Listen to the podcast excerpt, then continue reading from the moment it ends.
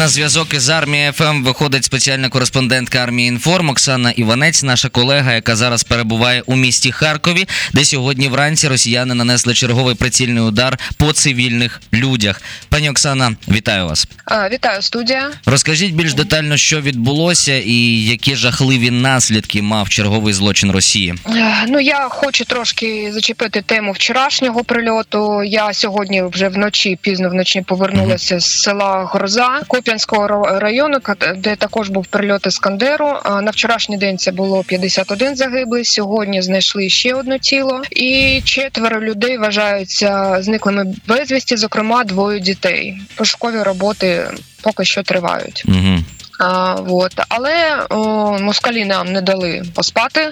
Ранок розпочався далеко не з кави. А, знову ж було випущено два іскандери, тобто окупанти міняють практику. Як правило, Харків завжди криють з С-300, а тут щось вони якось переключилися трошки. Я побувала на двох місцях прильоту. Обидва ці прильоти о, по середмістю Харкова, по історичному центру. Стосовно першого прильоту пощастило, просто пощастило, що ракета влучила в дорожнє покриття, яке буквально там 10 метрів в ширину, і влучила вона поряд із житловим дев'ятиповерховим будинком. От удар був такої сили, що повибивало шибки по всьому кварталу. Це не тільки от в торговельному чи в бізнес-центру і в, в житловій будівлі. Буквально по всьому, по всьому кварталу, десь е, в метрах е, по радіусу 500 е, взагалі немає шибків. Постраждала там техніка, якась вулична, маю на увазі телевізори. Угу. От згоріло біля десятку машин за моїм підрахунком. Може я помиляюся, але те, що я побачила, це було близько десятка машин. Другий прильот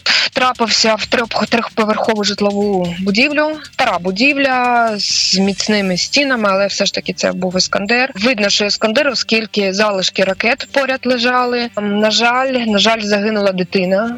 Знову ж дитина, 10 років. Я поспілкувалася з місцевими жителями, е, які намагаються щось там якось е, забити ті шибки. Є діти ще постраждалі, але за допомогою вони не зверталися. Там дитині посікло осколками стекла обличчя. Взагалі 16 постраждалих на даний момент. Рятувальна операція триває. Триває розбір завалів, але е, те, що під завалами можуть бути люди, інформація не підтверджується. Будемо сподіватися, що все ж таки все обійдеться однією жертвою лише. Роботи тривають, працює поліція, працюють слідчі. Люди своїми силами розгрібають завали. Багато людей підключилися на допомогу. Під'їхали волонтери, надають психологічну допомогу, надають там гарячий чай, якийсь. Тобто, ну ми, ми, ми єдині. Ми єдині в- в нашому горі. І єдині ми в тому, що розуміємо і усвідомлюємо, що Росія буде нести повну відповідальність за всі злочини, яка вона вчинила і продовжує вчиняти на території України. А наші збройні сили разом з іншими силами оборони роблять все можливе задля того, щоб такі злочини не відбувалися. Пані Оксано, дякую вам величезне. З нами на зв'язку була кореспондентка армії інформ Оксана Іванець. Продовжуємо інформувати українців далі про найважливіші на хвилі військового радіо армії ФМ. 24 години на добу ми служимо для вас. Армія ФМ.